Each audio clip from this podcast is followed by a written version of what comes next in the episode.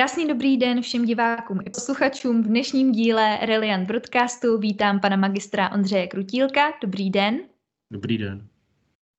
Pan magistr Ondřej Krutílek léta pracuje jako analytik evropské legislativy, je autorem řady odborných publikací o Evropské unii a aktuálně působí v kanceláři europoslance Alexandra Vondry.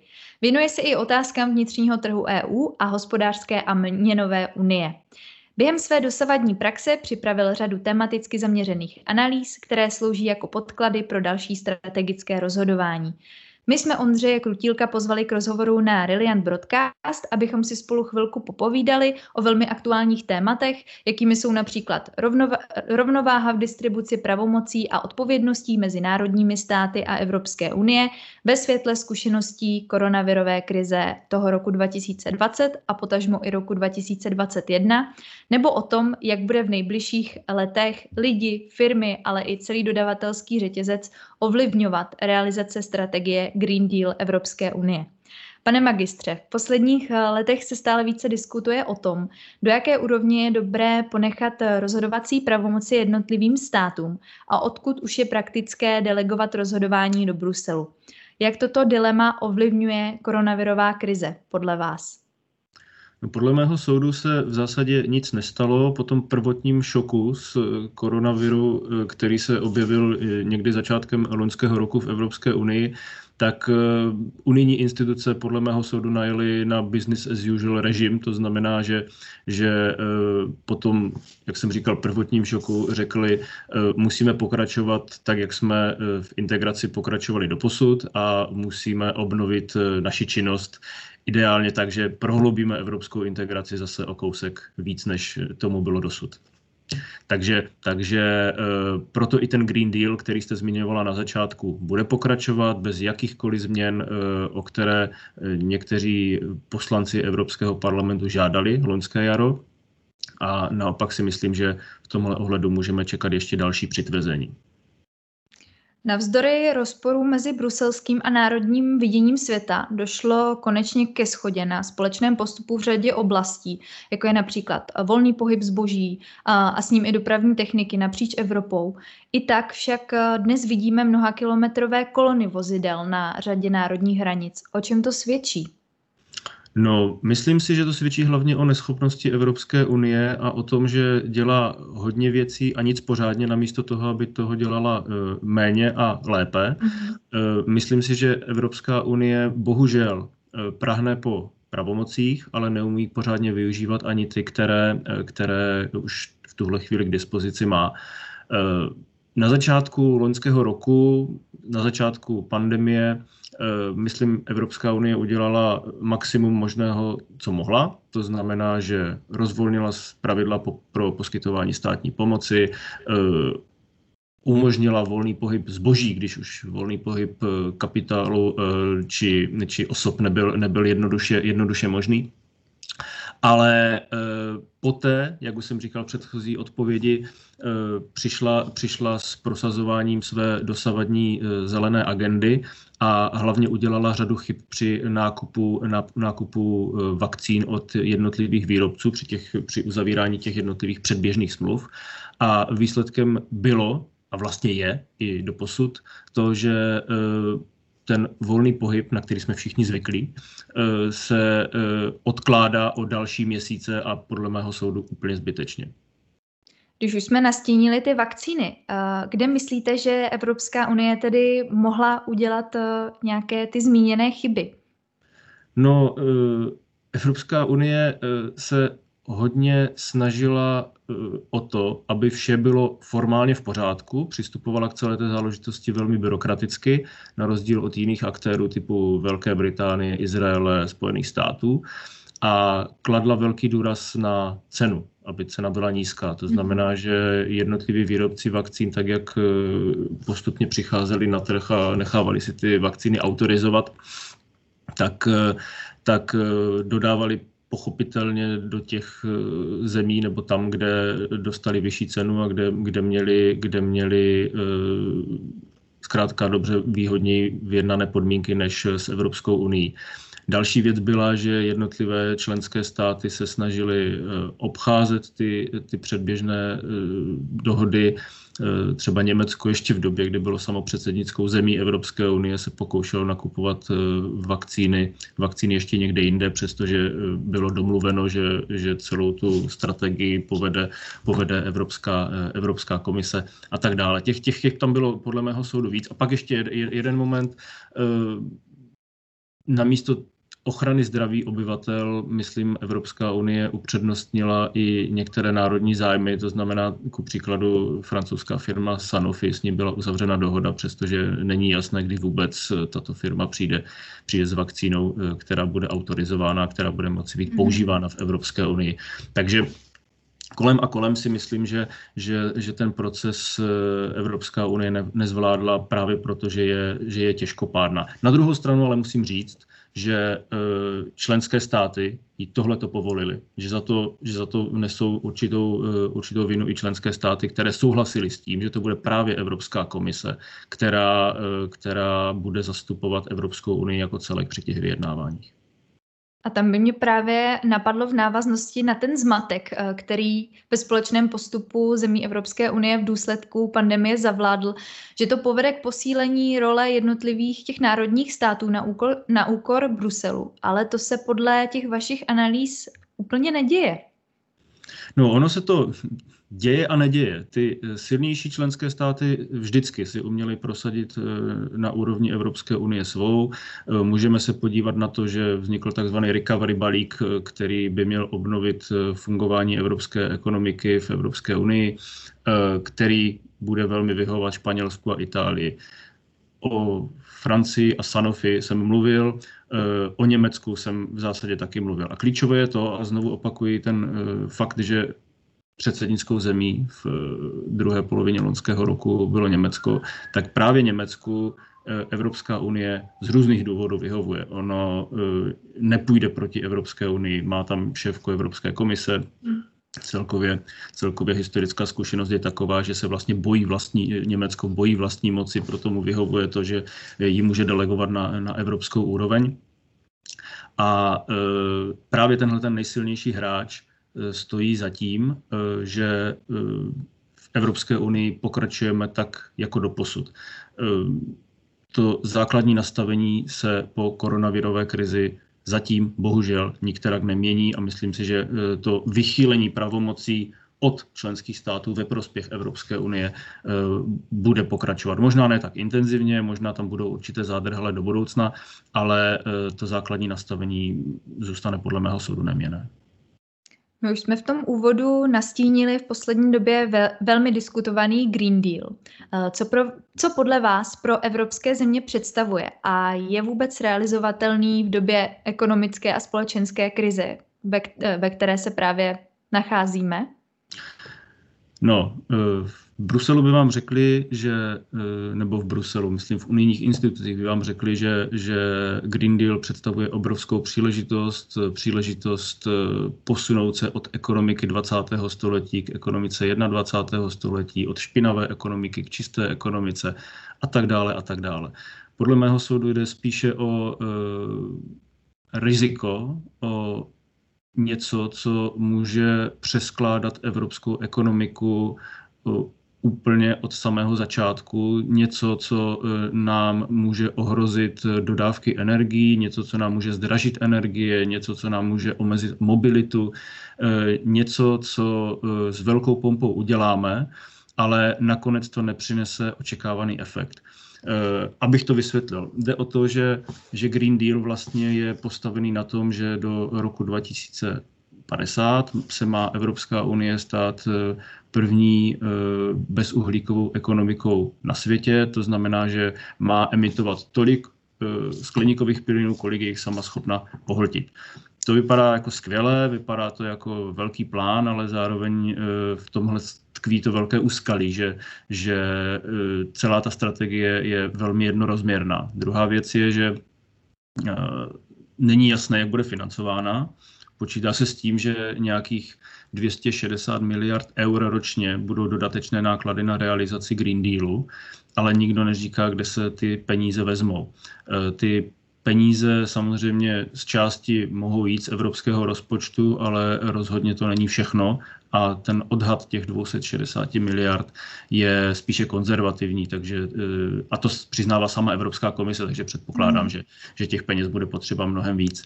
Ale hlavně, a to je podle mě úplně to nejdůležitější, pokud eh, máme eh, přijmout myšlenku, že za globální oteplování může člověk, pokud máme máme říct, že je dobré snižovat emise skleníkových plynů proto, abychom ochladili planetu a a e, abychom se tady všichni neusmažili, tak e, jde hlavně o to, aby se snažili i ostatní. E, Evropská unie v tuhle chvíli emituje nějakých 8 až 10 skleníkových plynů celosvětově.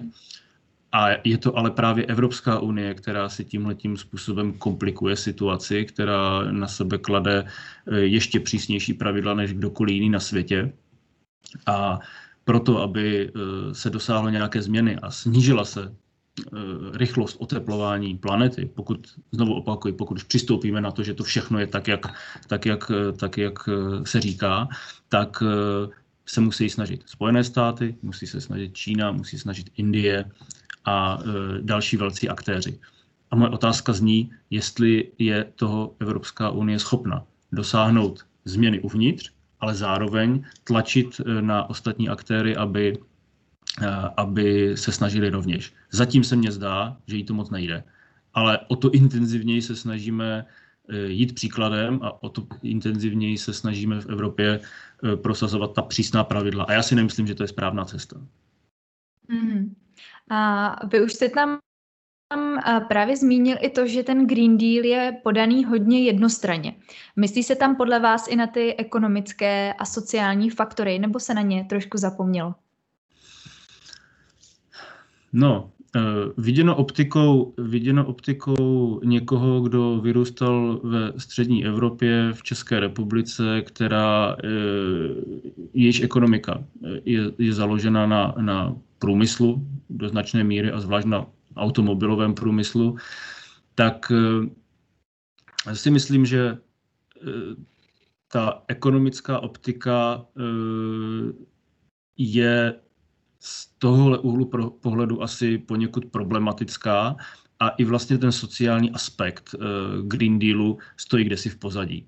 Uh, dovedu si představit, že jsou státy, kterým to kterým Green Deal může vyhovovat, protože nemají tak takové hospodářství nebo tak eh, intenzivně založené, založené na průmyslu nebo na tradičním průmyslu, ale eh, zrovna v našem případě si myslím, že, že, ten, eh, že ten sociální a ekonomický aspekt poněkud pokulhávají.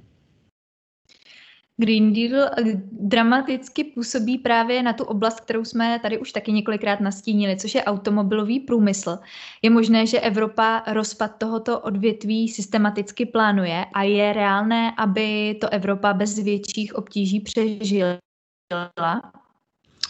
No jestli, jestli něco systematicky plánuje, to bych nikomu, nikomu asi takhle nepodsouval, ale je pravda že eh, tlak na automobilový průmysl v posledních letech velmi roste a pravidla se mění za pochodu. A to si myslím, že je možná pro ten biznis ještě horší, než to, že se ta pravidla mění, než samotný fakt té změny. Ale, ale to, že k těm změnám dochází velmi často, tak, tak ten biznis, a teď nemluvím jen o automobilovém průmyslu, ale obecně, eh, má problém s tím se, eh, se tomu přizpůsobit protože ta elementární právní jistota, že něco bude platit za dva, za tři roky, když si plánujete, plánujete nějaký business plán, tak tady, ta tady prostě bohužel není. A e, v případě automobilového průmyslu obávám se, že že to sešněrování e, pravidly je tak intenzivní, že e, na to nepůjde reagovat jiným způsobem, než právě, eh, než právě nasazením elektromobility v nějakém širším, širším měřítku. Eh, protože žádným jiným způsobem nejspíš ta, ta emis, ty emisní standardy, které, které Evropská unie připravuje a schvaluje, nepůjdou, nepůjdou eh, dosáhnout, nepůjde, jich, nepůjde je hmm. splnit. Tím ale souvisí samozřejmě to, jaká bude infrastruktura, jestli budeme mít dostatek nabíječek, jestli budeme mít vůbec kde brát tu elektrickou energii. Eh, při za té situace, kdy, kdy vlastně nemáme, nemáme k dispozici dostatek zdrojů, po případě přecházíme na obnovitelné zdroje energie, ale nevíme, jak tu energii eh, ještě skladovat. Eh, zároveň s elektromobilitou jsou spjaty eh, problémy týkající se akumulátorů do, do, do automobilů, protože, protože řada surovin se těží v zemích, které jsou dost daleko nebo jsou problematické z hlediska eh, nastavení politického. Eh, zkrátka dobře, můžeme se tou dobrou myšlenkou, která byla na začátku, eh, do budoucna velmi svázat a můžeme, můžeme si přivodit víc problémů díky těmto nezamýšleným důsledkům, než ty, které řešíme v tuto chvíli. Takže neviděl bych zatím nějaký velký plán, že někdo tady chce někoho zničit, ale spíš bych řekl, že Evropská unie nebo její instituce k, to, k celé problematice Green Dealu nebo té zelené transformace přistupují velmi, velmi ideologicky, eh, nedívají se nalevo napravo a eh, ty důsledky, které, které to může přinést, eh, si myslím, můžeme zažívat vlastně i v dohledné, už v dohledné době. My dneska už víme, že pro sektor logistiky představuje Green Deal změnu roky budovaných vzorců. A přinese potřebu obrovských investic do infrastruktury, vozových flotil i portfolia služeb. A je Evropa toto vůbec schopná ufinancovat? Už jsme se o tom taky před chvilkou bavili. Tak co se týká konkrétně, když bychom se podívali na tento sektor, tak jsme na to jako Evropa připraveni? Podle mě těch ty náklady, se kterými se počítá v rámci Green Dealu, tak jsou, tak jsou velmi uh, špatně spočítané a ne, vlastně není vůbec jasné, kolik peněz to celé bude stát a který sektor to kolik peněz bude stát. Víme jenom, že v následujících sedmi letech má Evropská unie nějaký, nějaké dvě, dva biliony eur, se kterými se dá počítat. E, některé ještě nemá k dispozici, některé si sama Evropská unie musí půjčit, e, s některými se už počítá z příspěvků z jednotlivých členských států. A poté zpátky, třeba v případě České republiky, má, e, má přitéct nějaký 1 bilion korun a z toho 1 bilion korun zhruba nějakých 300 miliard má přijít na financování Green Dealu. Teď bez ohledu na to, do kterého sektoru to přesně půjde. Eh, když se podíváte, jaký je objem českého národního rozpočtu, tak to zas tak moc peněz není na to, aby se kompletně překopala struktura, struktura české ekonomiky v souladu s evropskými pravidly. Takže podle mě, pokud se nezapojí eh, soukromý sektor, tak se Green Deal ufinancovat nedá. Eh, bohužel, a je to dlouhodobá zkušenost, Evropská unie většinou jde tou cestou, že nastavuje pravidla ale peněz už na plnění těchto pravidel dává relativně málo, byť to samozřejmě v absolutních číslech takhle vypadá jako bombasticky 2, 2 eh, biliony eur, ale je to zaprvé pro celou 27 a za druhé je to na 7 let a je to vlastně na financování všech dalších aktivit, nejenom těch, těch zelených.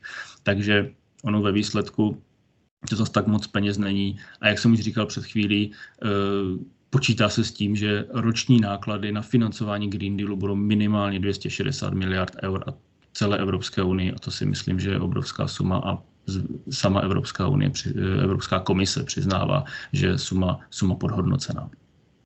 Jakým se bude moci firma začlenit eh, do budování strategie Green Dealu, když se podíváme konkrétně už do té oblasti národní, tak bude to formou nějakých operačních programů nebo se připravují nějaké uh, další programy, které budou přímo regulované státem, nebo jakým způsobem uh, budeme my jakožto zaměstnanci, majitelé firm uh, schopni ovlivnit tenhle ten uh, dokument, abychom do toho roku 2050 tedy uh, dostali toho, co jsme si tady jako Evropa slíbili?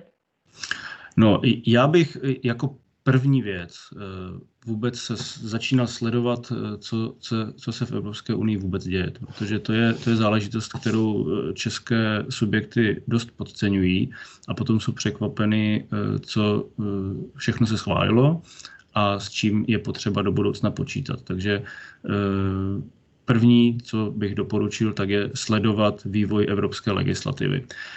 My se tady bavíme o Green Dealu jako o něčem jednom velikém, ale on je to v zásadě takový zastřešující pojem pro řadu různých jednotlivých sektorálních iniciativ, které se budou vyvíjet a, a připravovat v následujících dalších dvou letech minimálně. A právě tento rok přicházejí první legislativní iniciativy. Dosud to byl takový jako přípravka, takový zahřívací kolo od toho prosince 2019, kdy ten Green Deal byl představen jako taková velká megastrategie Evropské unie a dělají se různé nezávazné strategie, akční plány a tak dále. Ale teď už jde do tuhého. Teď už se budou znovu zpřísňovat emisní standardy pro automobily, bude se znovu mluvit o e, zdanění paliv, bude se znovu mluvit o ku příkladu obnovitelných zdrojích eh, energie, bude se znovu eh, bavit o posilování infrastruktury pro alternativní paliva a tak dále. To už jsou věci, které jsou hmatatelné a myslím si, že, že biznis by se měl dívat jak se ty jednotlivé iniciativy vyvíjejí, jak jsou předkládány, jak se vyvíjejí a případně uh, skrze své reprezentanty vyvíjet tlak, aby uh, ty škody, které potenciálně mohou vzniknout, byly pro ně, pro ten biznis co, co nejmenší. To je první věc. Co se týče té finanční stránky, tak tam bych určitě doporučil dívat se na to, jakým způsobem budou připravovány ty takzvané operační programy pro období 21 až 27. V tuhle chvíli se eh, dokončují, dokončuje schvalování jednotlivých pravidel pro porcování toho velkého medvěda, jak jsem říkal na začátku nebo před chvílí. A teď půjde o to, jak si s tím poradí jednotlivé, jednotlivé členské státy. Čili tady hlavním koordinátorem v České republice vždycky bylo Ministerstvo pro místní rozvoj a potom gestční ministerstva, které připravovala ty jednotlivé operační programy. Takže to jsou ta místa, kde je důležité, kde je důležité komunikovat a e, dosáhnout toho, aby ty operační programy byly ve prospěch těch, pro kterými mají sloužit. Někdy je to přímo zaměřené na firmy, někdy je to na veřejný sektor, to, to určitě, určitě e, znáte, ale e, podstatné je to, aby, aby ta pravidla od samého začátku vyhovovala, vyhovovala těm, kterým mají sloužit. Málo kdy se tak stalo v předchozích letech a teď máme zase příležitost to zkusit znovu, eh, aby ty operační programy nebyly těžkopádné, eh, aby se s nimi dalo snáze pracovat, aby se mezi nimi dali potenciálně přelévat peníze, když v některých eh, sektorech nebude možné je vyčerpat a hlavně, aby se ty peníze používaly na smysluplné věci a nikoli na hlouposti. Když to mám, když to mám říct optikou toho Green Dealu, tak eh, bych se snažil v maximální možné míře eh, využít evropské prostředky na to, abychom eh, realizaci všech těch ekonomických změn, které Green Deal předpokládá, tak abychom zvládli bez větších obtíží, abychom zvyšovali energetickou účinnost, protože to se, to se, to se nám může do budoucna hodit, abychom zvyšo, snižovali energetickou náročnost, ku příkladu budov a Eh, abychom, abychom postupně eh, dosáhli toho, že ten přechod, ku příkladu i na elektromobilitu, což, což eh, myslím si bude obrovské téma, byl ve výsledku co nejméně bolestivý, protože bolestivý určitě bude. Vy už jste mi na to částečně odpověděl, ale takhle na závěr by mě zajímalo, eh, jak budoucnost Evropy, jejího společného postupu při rozvoji evropské ekonomiky, evropské společnosti a té environmentální politiky vidíte právě vy osobně, eh, jakožto analytik, který má už s Evropskou, zkušen- s Evropskou unii řadu zkušeností. No já bych eh, nerad byl špatným prorokem, ale myslím si, že právě Green Deal ve vztahu ještě nebo v kombinaci, v kombinaci s tou covidovou krizí vytváří takový fakt docela výbušný koktejl, eh, se kterým eh, se budeme moci potýkat, nebo budeme muset potýkat. A eh, myslím si, že Evropská unie přežije. Otázka je, v jaké podobě a jestli jestli bude dostatečně silná na to být eh, aktérem, který má co říct současnému světu. Jestli, to ne, jestli vlastně z EU nevznikne společenství jakéhosi úpadku, kde se budeme eh, snažit, eh, snažit nějakým způsobem fungovat ale život už bude dávno někde, dávno někde jinde. V jiných částech světa, které se natolik nesešněrovávají pravidly, jak si to děláme my sami tady, a které hold jsou více, jak se říká hezky česky, open-minded a jdou, hmm. jdou za svými cíly mnohem, mnohem intenzivněji, než tak činíme my. my. My bohužel v Evropě jdeme spíše cestou utužování pravidel a teď bez ohledu na sektory, a nemusíme se bavit o Green Dealu, ale, ale platí to jaksi obecně.